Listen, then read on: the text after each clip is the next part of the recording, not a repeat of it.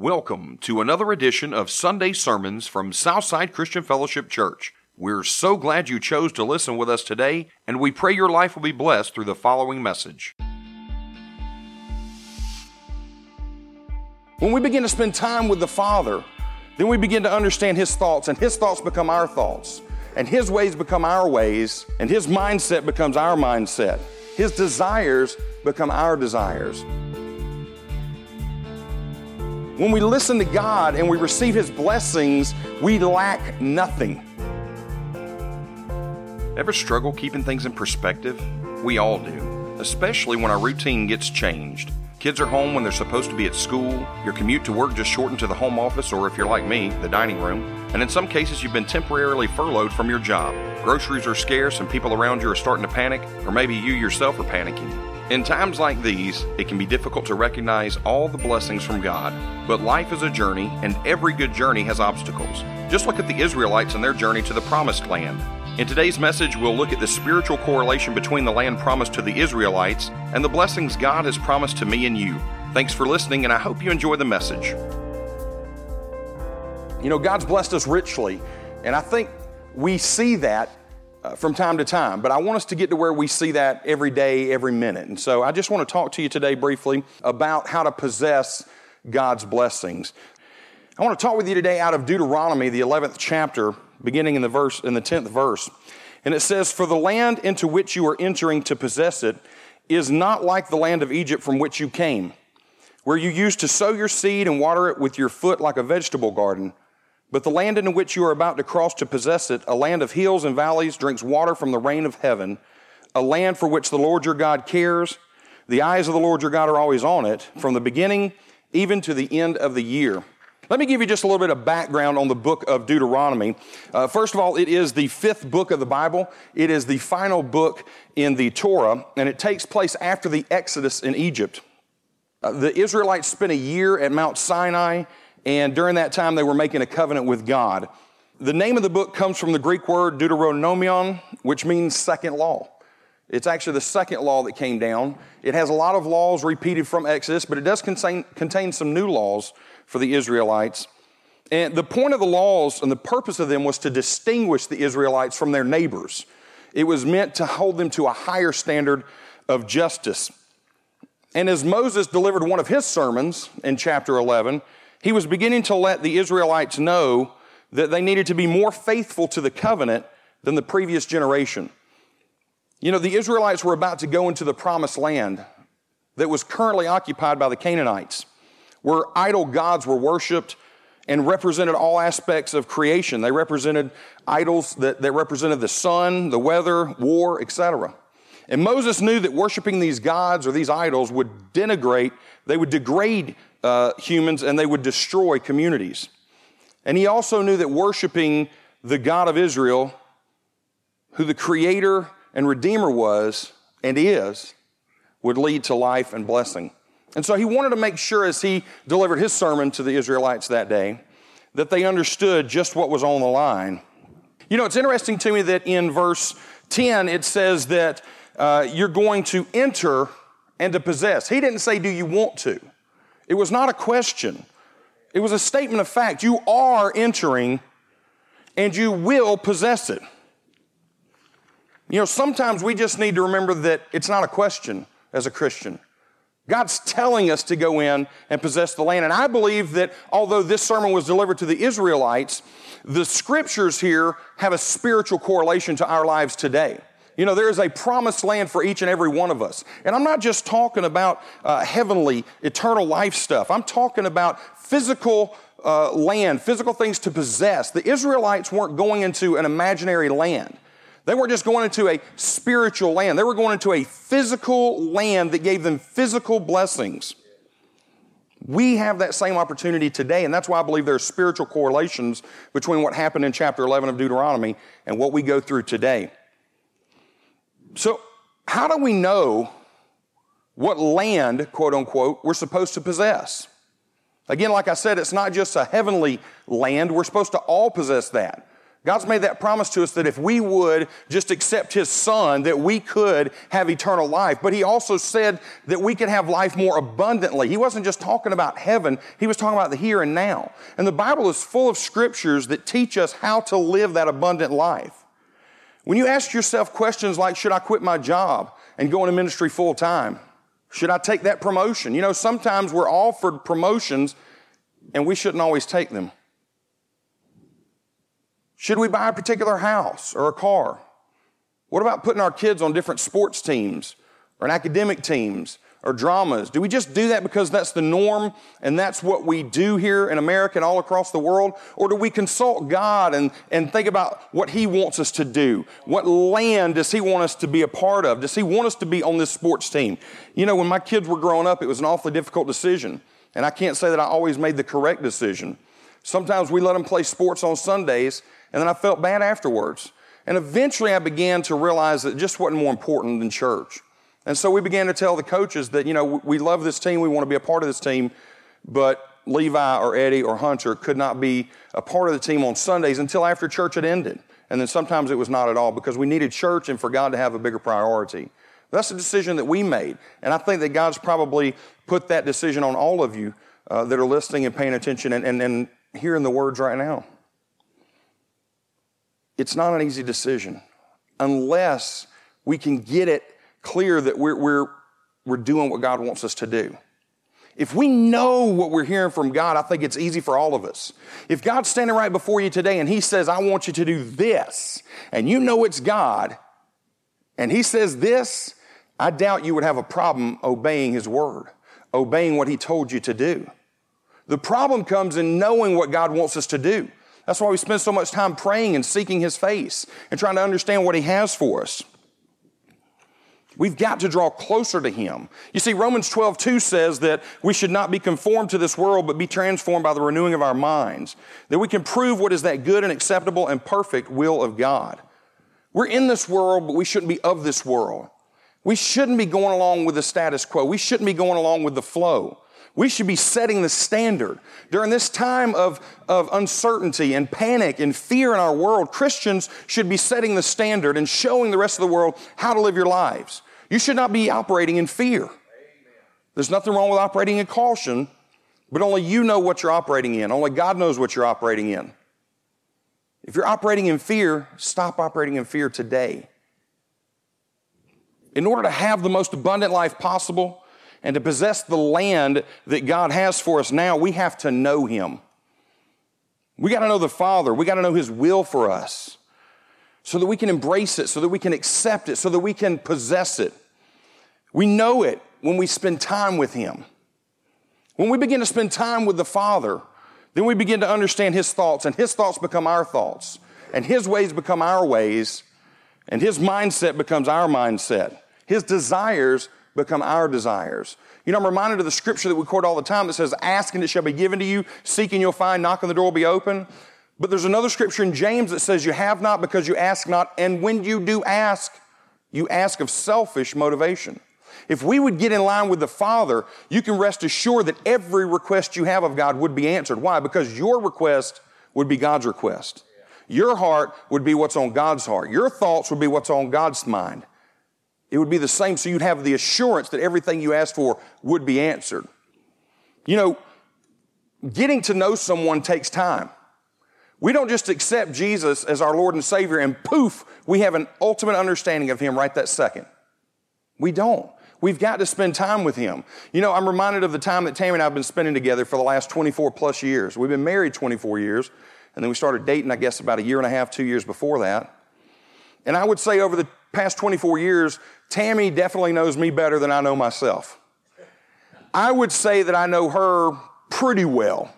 I don't know that I know her better than I know her than she knows herself, but she definitely knows me better than I know myself. But I do know a few things about her. I know that she prefers to read books instead of go to the movies.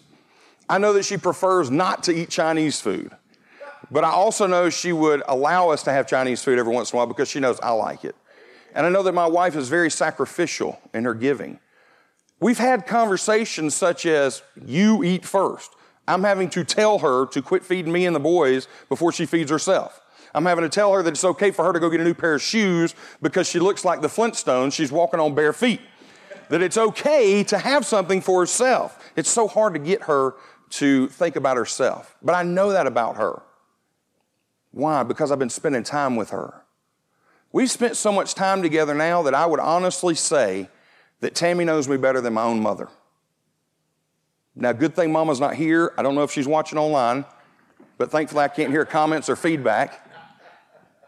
So I don't really know what she's saying. But the truth is, whether Mama wants to admit it or not, Tammy has spent so much time with me that she knows me better than even my own mother does. That's the way we have to approach the Lord. We have to spend so much time with Him that we know what He's thinking. But unfortunately, what happens to all of us, and I have to raise my hand, is we put a little check mark because we read and we prayed today. We read a chapter. We prayed for half an hour. We prayed for an hour. There are twenty-four hours in a day. Take the eight hours out that you sleep if you're lucky enough to get eight hours of sleep. And there's still sixteen hours in a day, and you just checked off a box that took care of maybe an hour and a half. Let's go two hours. I'll be generous. What are you doing for the other fourteen hours? I wish I could turn around and see myself as well and say, Herman, what are you doing with the other fourteen hours? I prayed this morning that my words would be God's words, and unfortunately when you do that, sometimes you preach things that are kicking your tail as well. And the reality is that I don't spend as much time with God as I should. However, I want you to know something. Over the last year and a half, I've been exposed to way more prayer meetings than I ever used to go to. I've heard more messages than, I, than I've ever heard in my life. I have been in the presence of God more over the last year and a half, partly because of the job that I have now. But what I have noticed is that the more time I have begun to spend with the Father, the more I'm beginning to feel His presence and the more I'm beginning to hear what He wants. Let me give you an example.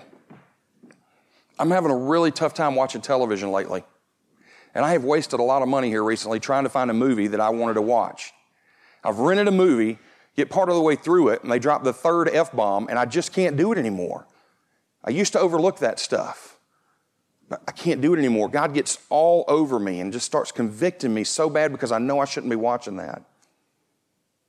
I, I, I can't even watch certain television shows anymore, even if they don't drop all these cuss words, because they're just not healthy for me. Why? Because I wanted to do that, partly, but more because I've been in the presence of God so much lately that it's just all over my spirit. I can't help it even if I wanted to. Trust me, I've tried. I told you I'm wasting some money on movies. I start watching it and I just, I start, you know, moving around and fidgeting and I, I just can't do it. I have to turn it off.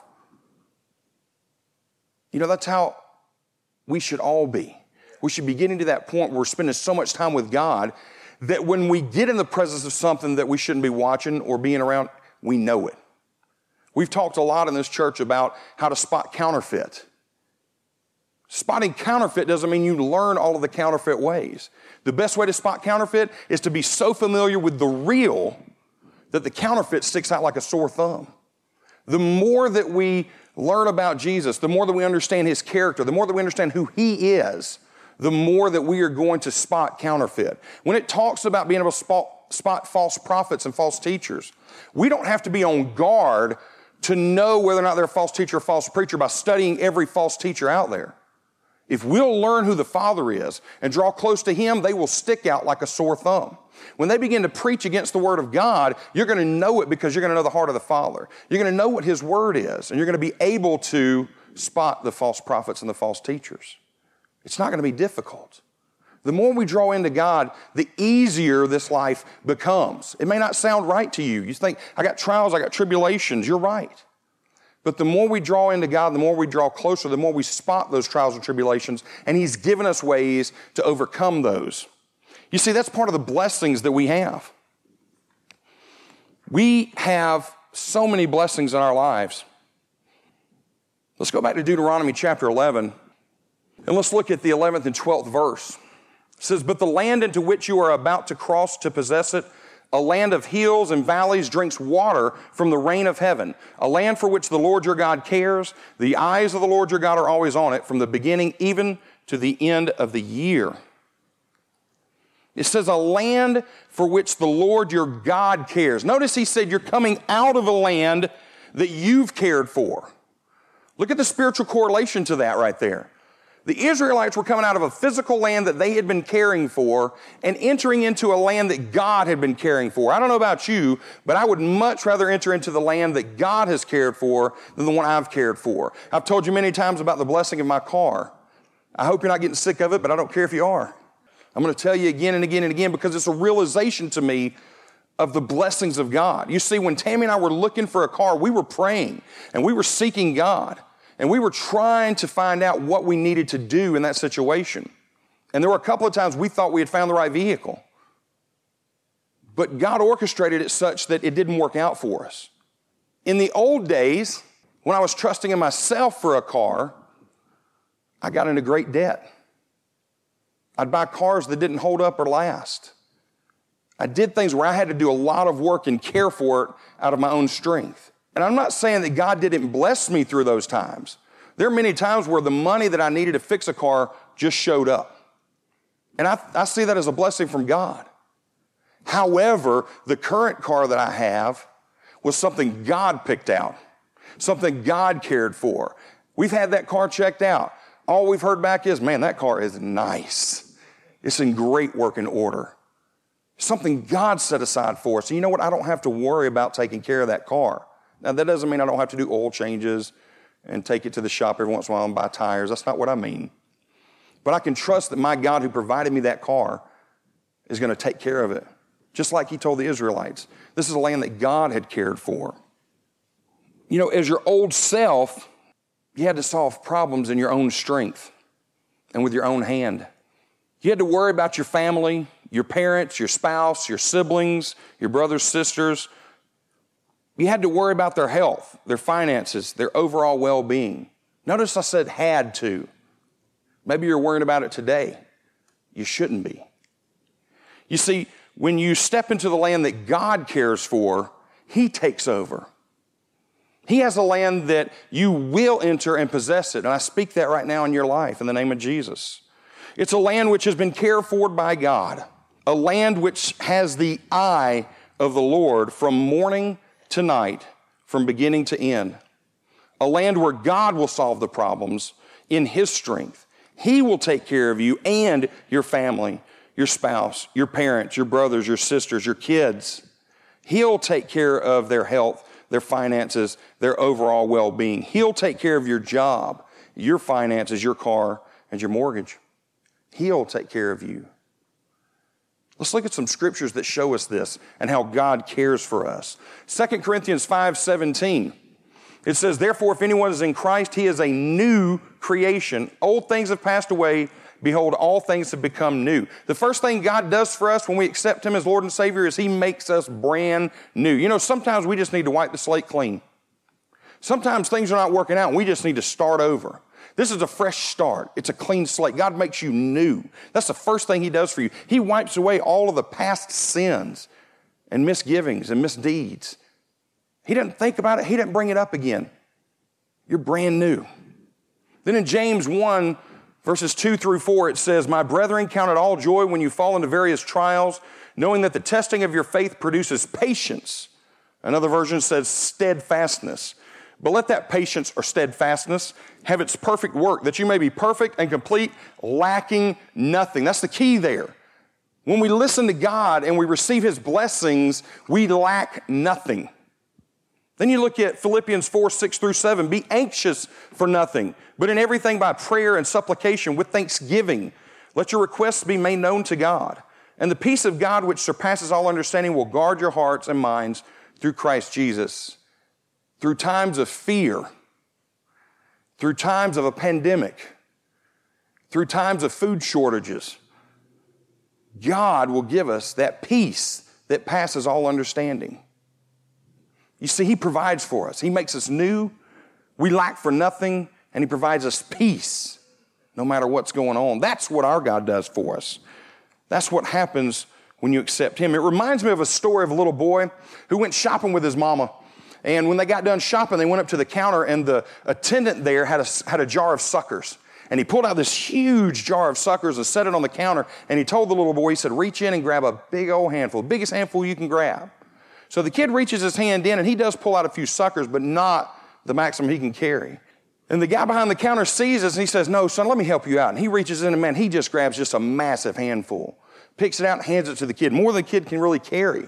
The kid with a smile on his face, he's bouncing out the store.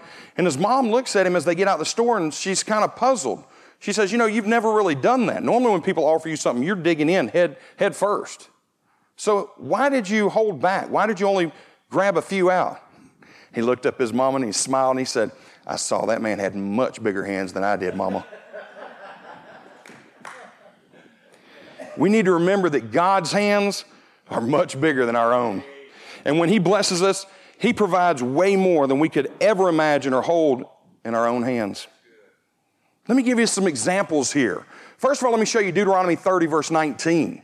God says, I've set before you life and death, blessing and cursing. He said it before us. He didn't curse us. He didn't give us death. He said it before us so we could choose. He gave us life. It tells us that in Genesis. He created us. That's one of the blessings of God we're supposed to possess. What do you mean? How do you possess that? You already exist. Exactly. You already exist. You need to recognize the fact that God made you. And my favorite saying is, God made you special and he loves you very much. It may come from a cartoon, but it spoke volumes to me. But God did that for you too. He made you. He made you special. He provided salvation. John three sixteen tells us that. He made a way. I'm going to tell you what I did last night. I don't know if it was a smart thing to do, but I rewatched The Passion of the Christ. Now I want to tell you something. It was a little hard for me to talk afterwards. I'm not going to say I cried, but I definitely had a lump in my throat. But you begin to get a realization, a visual realization of what God went through just so we could have salvation. Uh, unreal. I mean, when they're beating him, that scene where they're beating him, I mean, I had to pause it for a minute. I just couldn't handle it because I realized my Savior took that on himself for me to give me an opportunity for salvation. He provided guidance. He left us the Holy Spirit that we pray to and ask for help, and he'll show us the way. When we seek God's face, he will answer us. We talked about Philippians and the peace of God that passes all understanding. Second Timothy talks about he hasn't given us a spirit of fear, but of love, peace, and a sound mind. And then in Matthew five, it talks about a lot of blessings. They're called the Beatitudes. And in the Beatitudes, the Beatitudes I learned are from the Latin, Beati Sunt, and it means blessed are. I couldn't figure out why anybody called them the Beatitudes. There's no be at anything there. There's no attitude there. It just says blessed are, but that's what that means. It comes from the Latin, and it means blessed are. We have to recognize these blessings in our lives. We have to take hold of them. And then this is what we have to do. How do you possess the land? How do you possess what God has for you? I'm going to tell you, you just continue reading in, in Deuteronomy thirty. We started with verse nineteen, and he says, I call heaven and earth as witnesses today against you that I have set before you life and death, blessing and cursing. Therefore, he tells you what to do. Choose life, that both you and your descendants. I think sometimes we forget that God blesses our descendants as well. We see our kids struggling and going through stuff, and we begin to take on that fear, that panic, that worry, instead of remembering what God told us, like here in Deuteronomy. Choose life that both you and your descendants may live, that you may love the Lord your God. That's number two. You need to love the Lord your God. That you may obey his voice.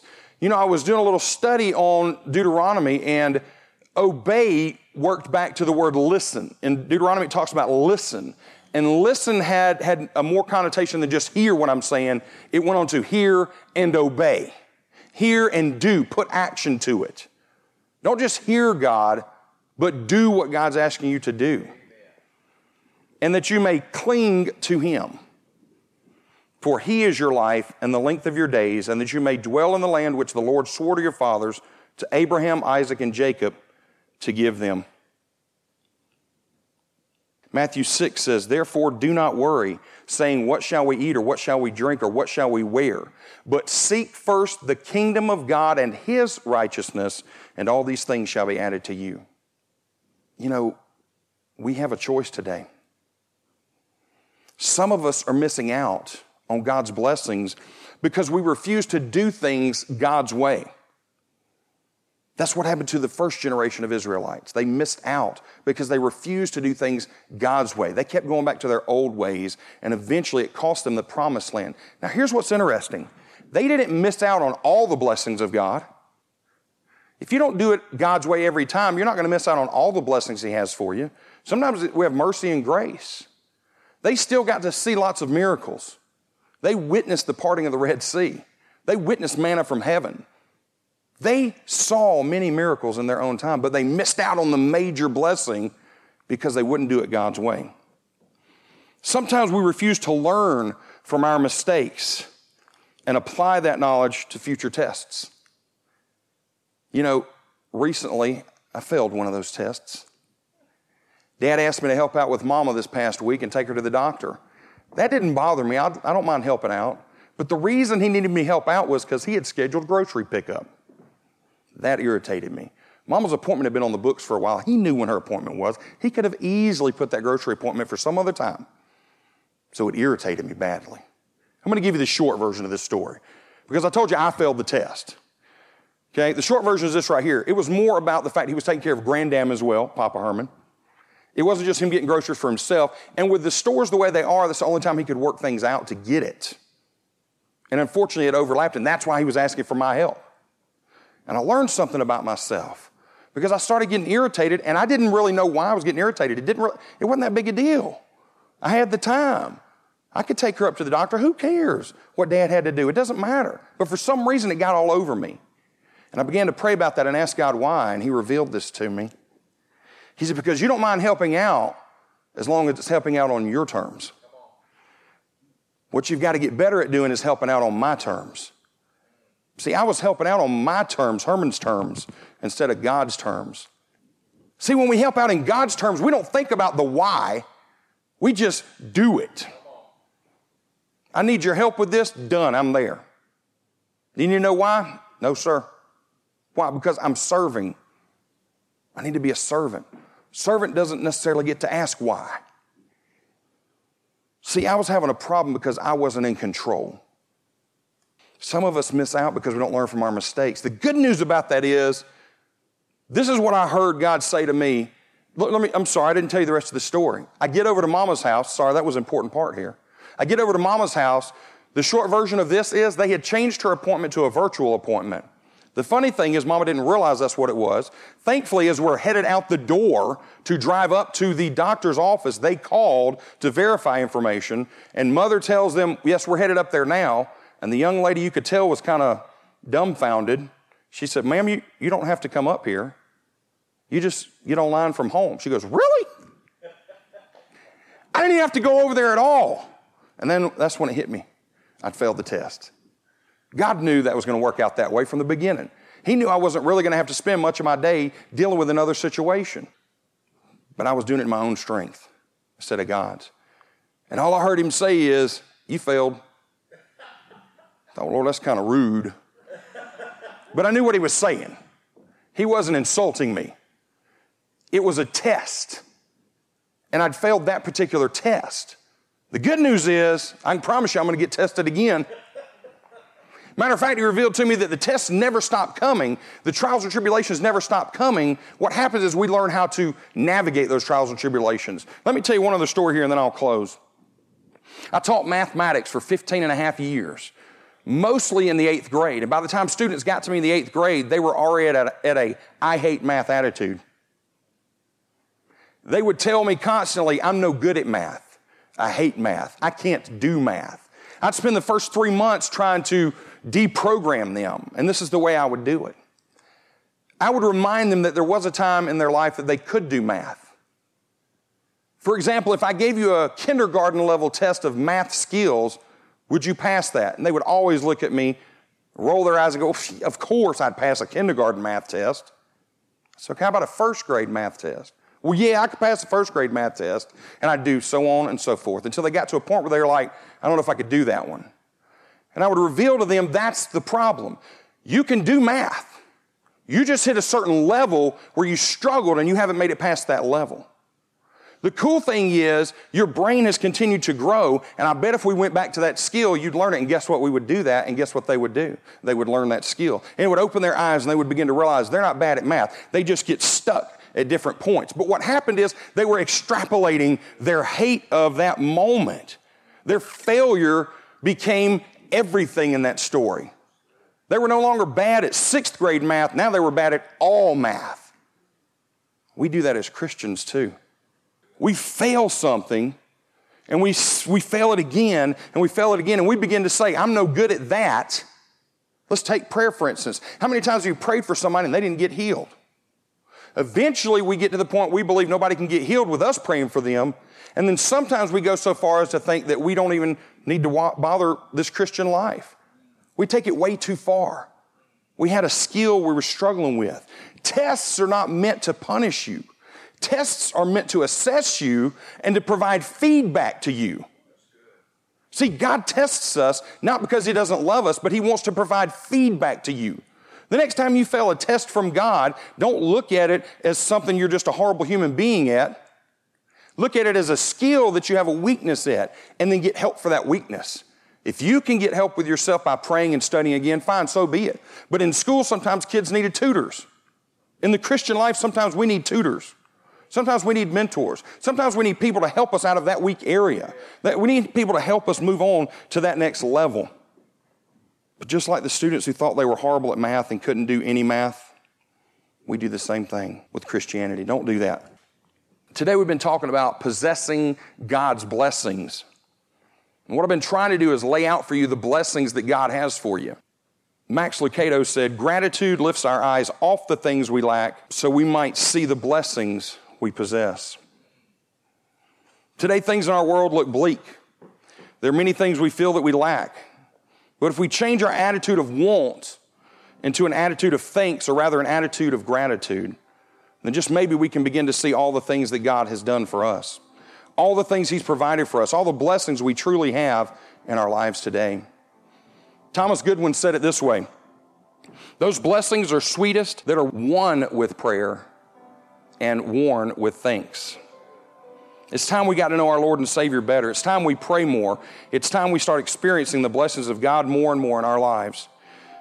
And I'll end with this right here, and then I want to pray for you.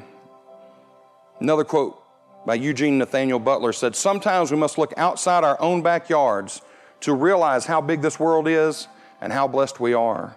Right now, there are nations that are way more affected by this coronavirus than we are, simply because they don't have the medical supplies and abilities to deal with it the way that we do. We're a very blessed nation and a very blessed people. We need to provide some hope to this world. We need to provide some love to this world. We need to show the world how to stand with God Almighty. Today, you have a choice. You've got to set before you life and death, blessing and curses. What will you choose? Father God, thank you so much for the choice. Father, thank you for the salvation. Thank you for the blessings that you provided us. Lord, forgive us for missing those blessings. Lord, forgive us for not seeing those blessings. Lord God, help us to draw closer to you. Let the desires in our heart for you build and grow and burn. Let that fire just consume us, Father, day and night. Lord, let us begin to see things your way. Let, let your thoughts become our thoughts, God. Let your ways become our ways. Let your desires become our desires. Let your mindset become our mindset, Father God. Today we choose life, Father, and we choose blessings. Today we stand with you, Almighty God. Father, we thank you and we praise you. In Jesus' name, amen. You've been listening to Sunday sermons from Southside Christian Fellowship Church, a place where you are loved, accepted, and received, a place of healing, a place of prayer, a place of hope. We invite you to join us this Sunday and every Sunday. For service times, location, and other information about the church, please visit our website at southside christian fellowship dot net. Again, that's southside christian fellowship dot net. As we wrap up today's message, we would like to once again thank you for listening. We would like to also have Papa Herman, an elder at Southside, to speak a Father's blessing over you. May the Lord bless and keep you, that He would cause His face to shine upon you and be gracious to you, that the Lord would lift up the light of His countenance upon you and give you His peace. And remember that the Lord's favor is with you all the time. Expect it. It is with you. It's manifesting itself to you. It will overtake you no matter where you are. In Jesus' name we pray. Amen.